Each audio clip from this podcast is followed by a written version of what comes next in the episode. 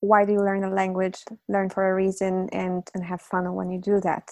And and that's it. And i don't think this is unique to language learning. I think it's it applies to all the things that you do in your life. Uh, at least this is you know the principle that guides me through through the learning experiences that i have.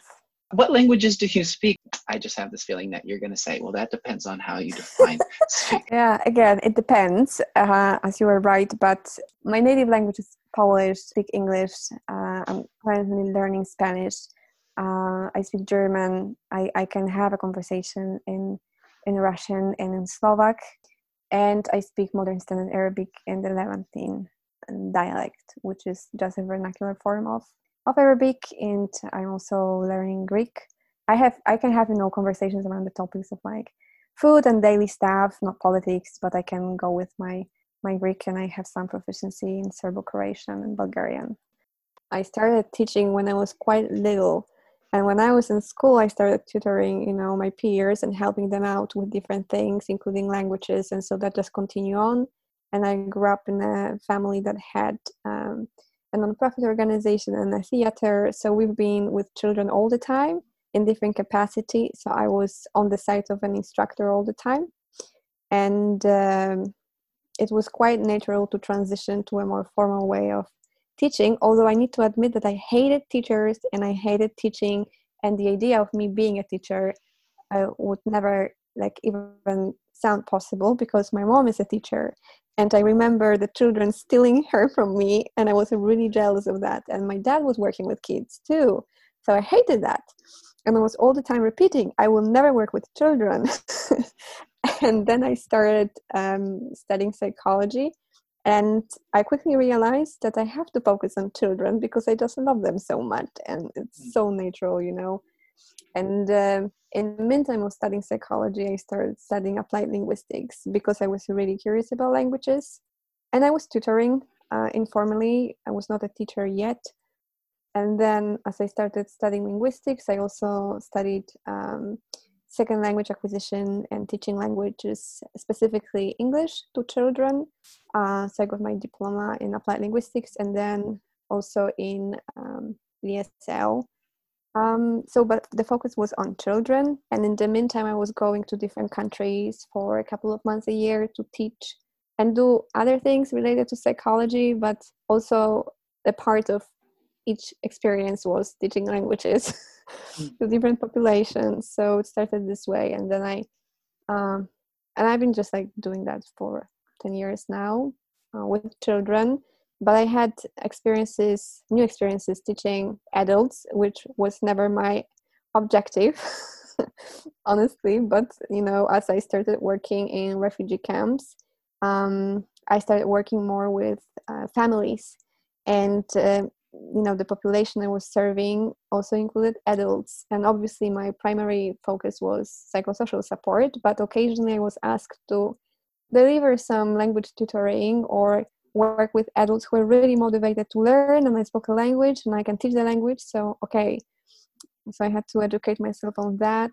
Um, and um, then I shifted more towards training the teachers um, in terms of trauma informed teaching and adjusting language curriculum to, to refugees specifically. And uh, in the US, I, I, I've been also teaching at the academia. Not languages though but you know other other things. So it's like a mixture of everything but teaching has been a part of that.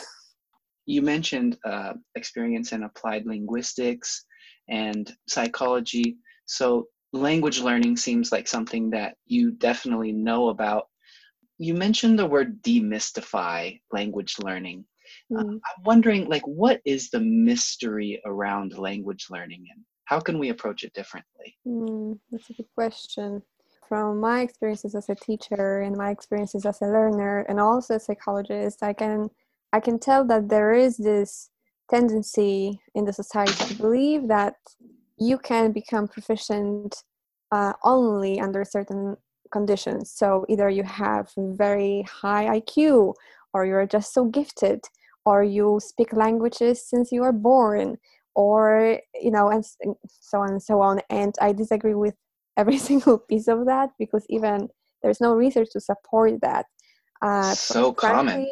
so common and it's really discouraging people from learning and it's you know just creating a lot of hype around learning languages especially this piece with with this iq because there is no evidence even to support that language learning uh, is correlated with higher iq um, of course language learning can impact your cognition and your executive functions and your overall cognitive processing but it will not make you a genius. And so i hear that often even among people who you know they study languages or they even have certain level of, of experience and education but i think this pattern is so embedded in certain cultures especially cultures that are more monolingual um, that people just ascribe higher intelligence to, to people who speak languages, whether mm. actually there are so many places where people naturally learn and acquire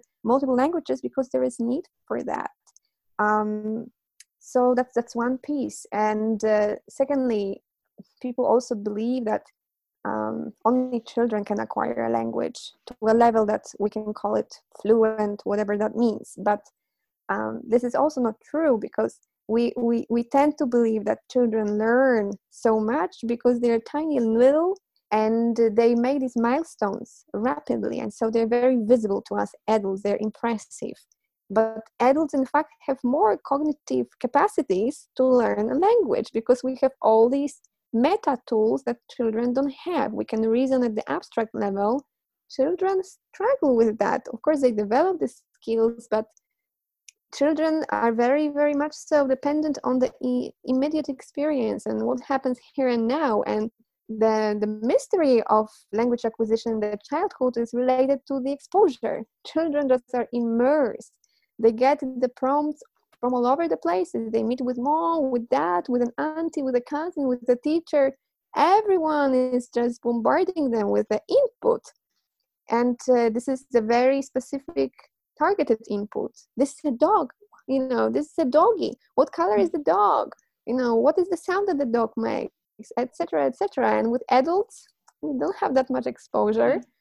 And we get terrified to learn. And so then we believe um, out of our fear of failure that no we can't do that because mm. it's something for privileged people who are having incredible mental capacities and cognitive capacities. And i'm I, you know, all my, I think, chance for success is gone because I'm already an adult. What do you, what advice would you give to adults? I would perhaps say, you know, to reconnect with your inner child and recall these moments when you were asking endless questions, you were exploring, and you were just curious. Um, and just not, I don't think that thinking about language learning as a as a task uh, can be helpful for some people, but for many people it's overwhelming because they want to achieve an endless goal that for every single person is different. Because when we even think about language proficiency, what does that mean? You know, like my students keep asking me a question how long do I have to learn to be proficient? And it's like, what does that mean? You know, for one person, proficient means to be able to write books in English or Spanish. For another person, is to be able to watch the movies without subtitles. For another person is to just go for a week holiday and be able to order your food. And so that depends on on on our personal goals. And of course there are exams and there are some standard procedures to kind of measure our proficiency. But in fact, you will never get proficient in a language because it is still evolving and in your mother tongue you learn the words day by day. Um, so i think when you are a kid you don't know what is the end goal. You just you don't you are not focused on like an ultimate goal that oh i need to ask all these 3000 questions about the flowers because i want to know all the flowers in the world. You can't even comprehend what does that mean all the flowers in the world. So you just keep asking questions about what is here and now and um, you enjoy them and, and, and that's the most important thing i guess but it's very much so lost um, in adult students. What about someone who's just making that first step? Someone who really maybe they took a semester of spanish or or Polish or German back in high school, but it's been years now they're 30, 40, 50, even 60, an adult learner, and they're really at that basic level. What would you suggest for those first steps? Well, I guess that if they're taking a first step, they already have some uh, pre existing beliefs about what they need from the process. So I think that setting a clear goal for yourself is the key because the fact that you had let's say two semesters of german in the past and so what do you need that language just because you had it and you will never use it and you are not passionate about it? It's to be a torture and you will not learn that language to a level that you will be happy with because you don't need it. So the motivation is the key. Um, and i think that sometimes people get confused about that and they um, they, they want to learn a language because it sounds fancy. Oh i'm multilingual and that's nice to speak a language but in fact you need to ask yourself a question which language do you want to speak mm. might be you know for some people english or spanish but it might be icelandic because you love icelandic music and actually you will just skyrocket in learning icelandic and you would never get that level of proficiency in spanish because it just never it's never been something that you like uh, so i think being being very purposeful given that also adults don't have that much time as children do um, and you need to be efficient in your language learning. So setting the goal eh, i would say that's that that's the must in the beginning and being frank with yourself. What about for teachers? So i've had the, a case where a student was working with china a fashion designer working daily uh, with the factory the uh, producers in china. And she hated English so much that she tried to learn Chinese because she had a really negative uh, resistance towards the language, but she really needed to learn English for effective communication at work. So, how could you get someone to like the language if they have that resistance? How would you start with that student? Beginning, it's more like coaching, setting up these expectations, setting up that goal, making it be measurable and realistic as well. And once that foundation is um, prepared, of course, you you do language teaching in the meantime. But I each and every lesson that I have, there is a portion of that that is dedicated to coaching. I would say. Uh, and I always use the materials that are relevant to the student. I am not a big fan of the typical curriculum of introducing a foreign language. Oh, this is now we learn the present tense. Talk about the past, what you have done, what you did yesterday and you talk about your plans in the future and so the bulk of time that we spend for example to to learn english it's the present tense. Of course it's important and i don't want to discredit the importance of that but the language learner who is not that motivated needs this boost of motivation. So they need to get to the point that they can communicate and um, it has to be functional. So that means in my opinion that um, again the purpose should actually guide the planning of, of, of the lessons. So i always choose the materials that are relevant for for them. And so if i have a software developer i would not bother them with the list of vocabulary for fruits and vegetables. Of course i you know introduce that here and there when we talk about daily stuff but I'll get him an interview with software developers, even though it's a full speed native, but I will design the exercises around that that are adjusted to their level of proficiency. So that can be just listening comprehension, that can be, you know, filling gaps, that can be like tons of different things. But I will make them feel that they are not treated like children because some people may not like that uh, I don't. I I would hate for my students to feel that I just you know approach them as um, little kids and they feel infantile, because that's that's not great. Um, and again, I know that there is also some attitude also in teaching languages that um, some people believe that you, you, need to gradually introduce the material until you get proficient to uh, find this you know growl of of a language proficiency and you can listen to a movie without subtitles. I um, disagree with that because based on knowledge this is not how you based on the research this is not how you actually learn a language you acquire normal structures and grammatical um, frameworks very naturally. So i think that the content is the key.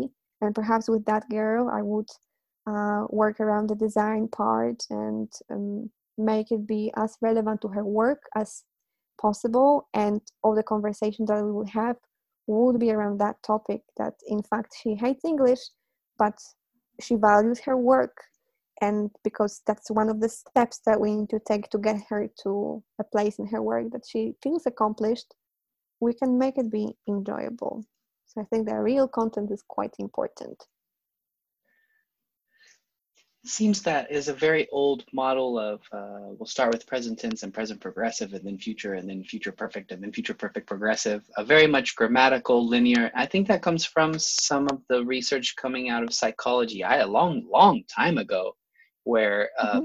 the task about processing what would be a more modern model it, with such recent experience in applied linguistics and psychology what how would you look at it from a cognition point of view language learning now uh, yeah, that, that is a great question. And uh, you're right, that's an old fashioned model to, to teach languages linearly.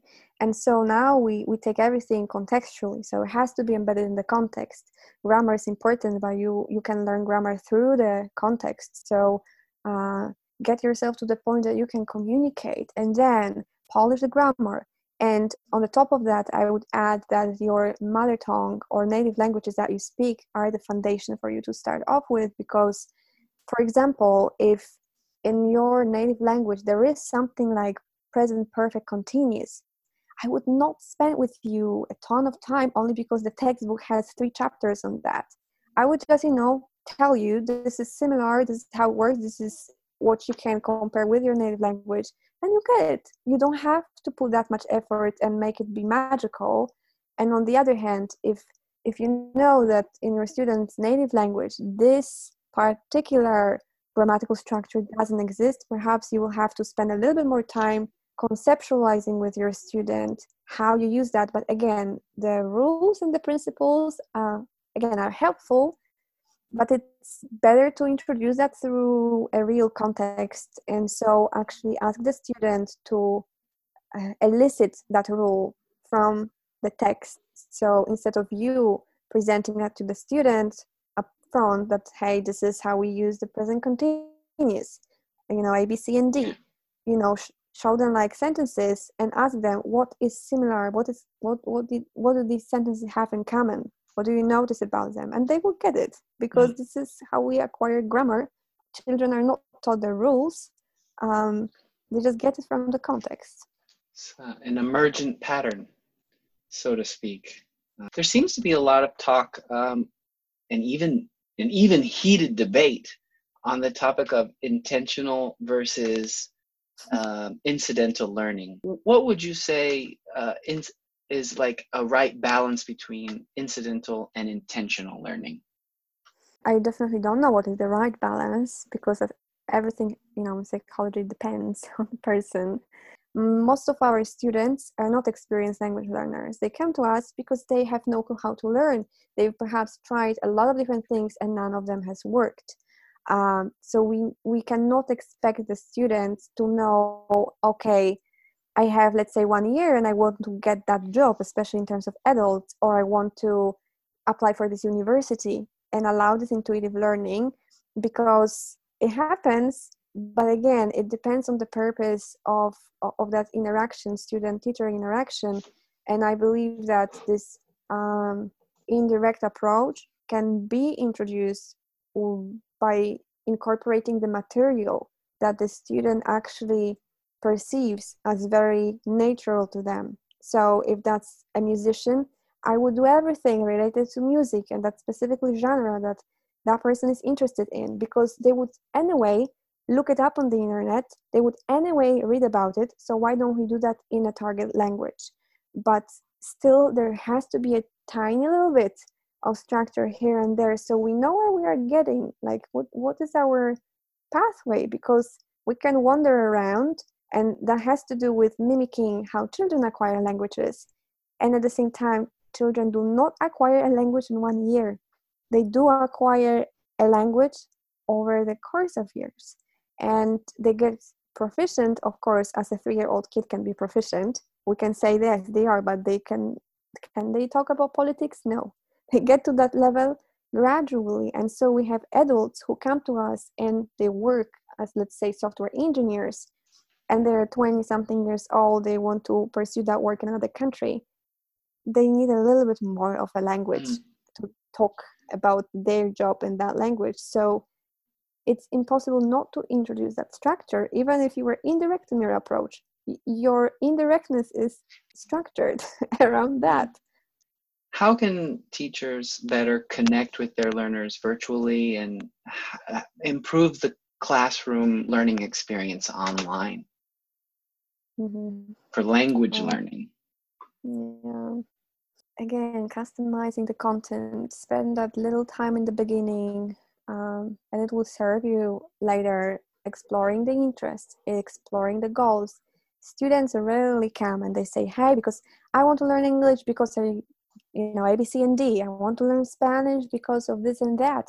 Um, we need to help them clarify that and be with them on the same page whatever that means. Uh, some students for example may not want to learn how to write because they want to learn how to speak. And you know that yes writing can facilitate that uh, speaking um, ability but you may want to introduce that in a more sneaky way here and there you know not make it be like a goal that today we practice writing because that will discourage them. Um, use the content that is appealing. So I, I really like you know using something that is already out there not necessarily designed for language learning so real articles real videos on youtube real stuff real music anything that is interesting to your student um, or, or the group of students that you have and design your activities around that. It's it's really important to find the content that doesn't feel textbook like i personally use uh, textbooks occasionally but you know i take like an exercise two exercises or something that is nicely explained there and it, i use it more for my students further reference because during lessons i focus on on consuming the real content because that's again is boosting their uh, motivation. They feel like oh after you know a couple of lessons i can go and read recipes in whatever language or i can actually you know watch some interviews about the topic that i'm interested in and i get a lot of vocabulary out of it. And i have some i have one student that, has been really impressive to me uh, in their just attitude in general because uh, that person is a, a software developer and is but is really really interested in Polish cinematography. And so we've been working around that topic and the you know the level of vocabulary is really advanced. The grammar there is it's really complex. But we use that sort of material and when we talk, you know, my, my student is able to like make very complex sentences and use quite sophisticated vocabulary, but doesn't know how to say bread or give me or you know there is or an apple. You know these simple words that you learn in the first second unit you know my student doesn't know them but he is happy because um you know he he, he can consume the content he wanted to consume. Mm. from your background how could i or any teacher kind of create that culture of inclusion so that everyone feels comfortable learning together yeah, indeed. There's a lot of conversation about inclusion, and um, unfortunately, sometimes it is misunderstood as um, that immersion that equals to um, disconnecting from your heritage, your cultural heritage. And given that all my research in psychology has focused on uh, resilience and you know the cultural identity and um, cultural aspects of our mental health and the same time academic performance um, i know that positive positive attitude towards your own cultural identity including a language can bolster your resilience. Not knowing something or failing at something can be quite triggering and if you add to that trauma context that can be an overwhelming experience if you can't succeed in something so normalizing that is important. And then yes they may not speak perfect english but they speak already you know two other languages including three dialects in their native uh, languages. So we should take as much from that as possible uh, and use that as, as that you know starting point so that they don't feel like they need to give up on their cultural identity to acquire another language. And make if, if you have you know a classroom you know fostering this inclusive environment that means to to embrace that diversity and and facilitate the exchange of of these cultural backgrounds including languages i've been working with the teachers during the training sessions I've had uh, dedicated to refugees and immigrants, and sometimes I hear voices, but we should help them as as fast, you know, as much as we can, to to get immersed and focus on English only. And the answer that I usually have is like, whose purpose are we serving, in terms of are we aiming to support the learner or are we having our own agenda? Because it is not quite of course it can be helpful and it's often very meaningful for our learners to get proficient in a language of a hosting country and at the same time it can cause damage if we um, just will not also embrace that diversity that they, that they bring of course not for all the individuals we work with that's mm. going to be meaningful but for some it can be quite meaningful so if we can also allow that space, um, and I wouldn't say that you know we necessarily have to provide these lessons in their native languages, um, but at least have that conversation with them. Uh, that we are noticing and acknowledging their background, and you know this is just another door for you uh, to relate to your friends, to make friends, to be a part of that society. Hmm. Um, I'm going to switch it over as promised. There's some people that ask some questions. So I have just a couple yeah. of quick questions Go. from the audience. Um. One question is I get asked this all the time What's the best way to learn a language? Such an open, it is a very broad question. How would you respond? Oh my.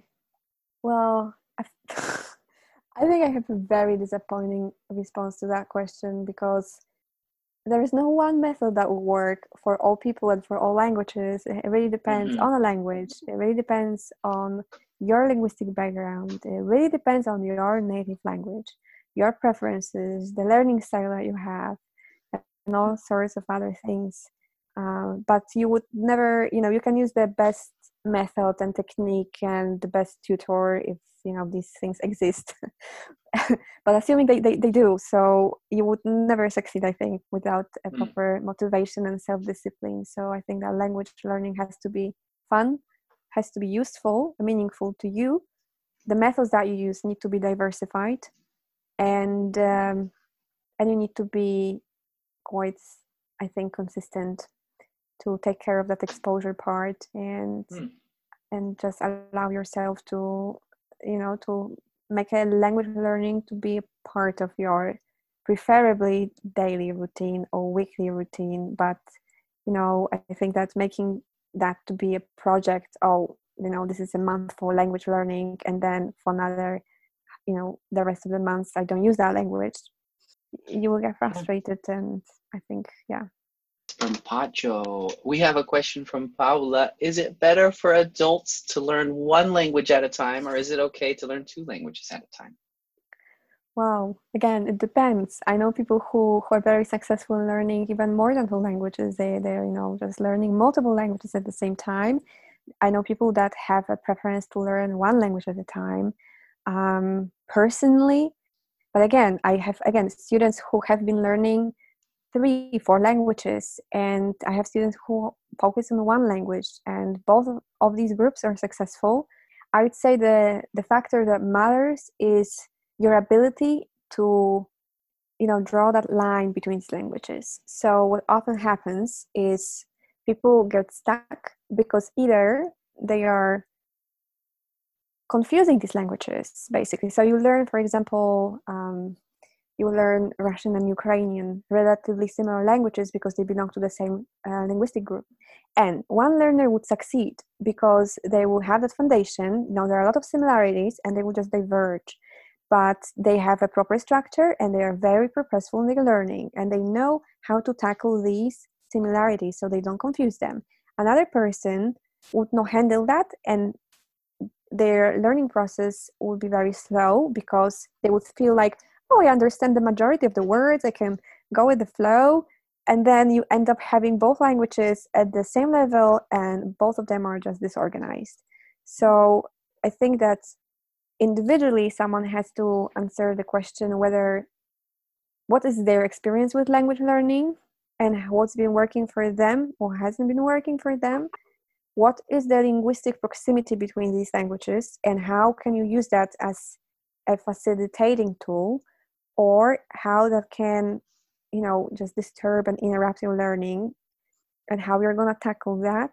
And then how much time you have and what is your proficiency in both of these languages. Because if your let's say spanish is elementary and you pick up on french at the same time you have to put a lot of effort in the beginning a lot of effort to start off with a language.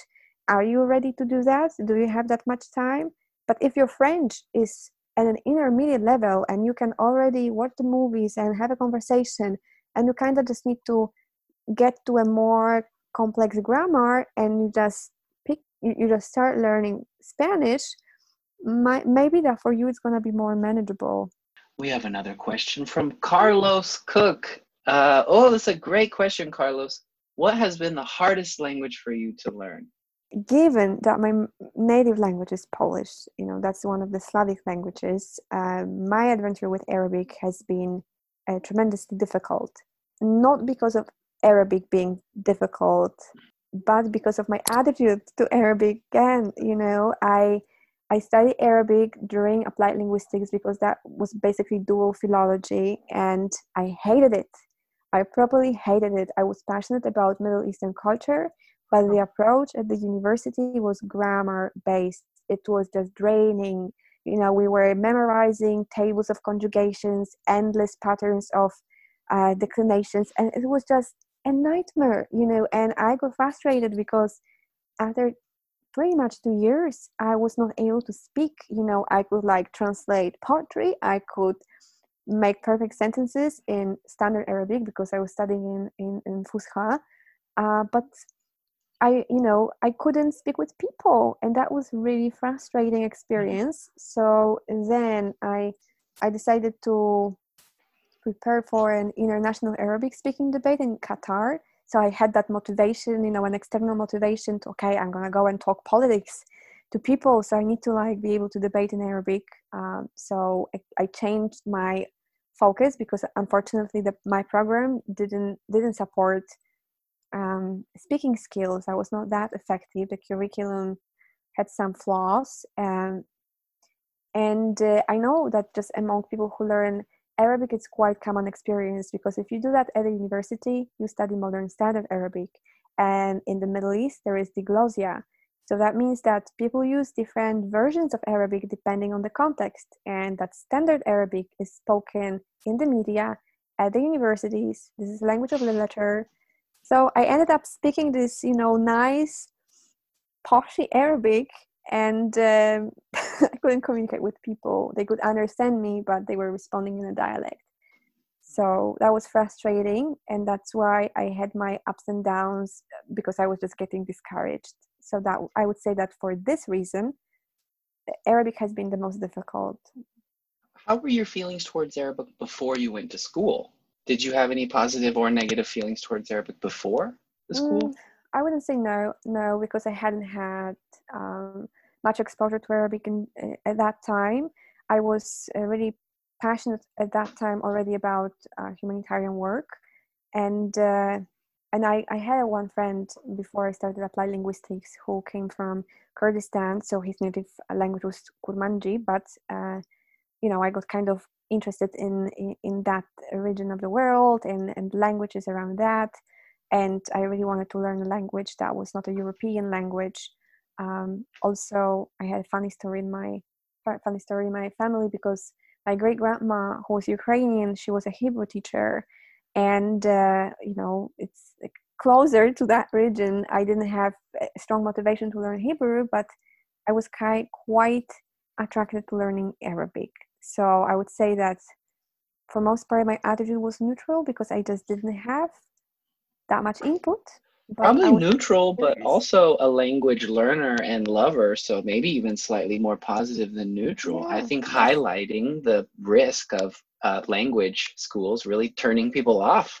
You know, they go with an open mind, but they end up leaving thinking that they're bad at it or they hate it, and thus causing harm, really the Socratic do no harm. I think many language classes often maybe do harm. I don't know. Yeah, but you know, I honestly would be like, I don't want to be also unfair towards my my teachers. They were doing, you know, what they were supposed to do. I just did not know. I was unaware of that linguistic phenomenon in the Middle East, in the Arab-speaking mm. countries, because um, they have these vernacular forms of, of, of language that I was unaware of. You know, it's like um, yeah you just have dialects that you need to acquire if you want to speak with people and and that's it. So i didn't know about that. We have another great question from lilianita. Uh, lilianita says how to jump from upper intermediate to advanced levels? That's a lovely question.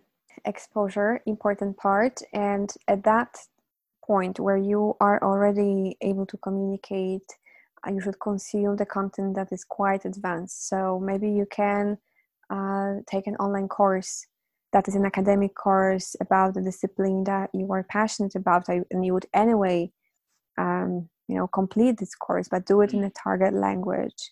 So maybe if eh, she's a business person taking a business class, or if she's yeah, interested in architecture, taking yeah. an architecture architecture class. Yeah, exactly. Uh, maybe if you are still a student thinking about exchange programs, uh, change the settings in your phone and mobile devices to a target language.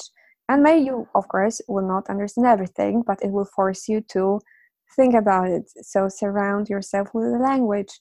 Uh, you know, the daily things that you do, do it in a target language. So if you meditate in the morning, listen to an audio in your um, target language. When you want to read something, get a book in a target language and as for books, um, quite effective method is when you pair an audiobook with an ebook, for example, so you get both inputs at the same time, and you can practice shadowing and um, and just also your fluency, not only reading comprehension, um, but get get yourself a proper material, not in terms of textbooks, but in terms of uh, you just you know advanced content because yeah. you more vocab and you need complex grammar in the context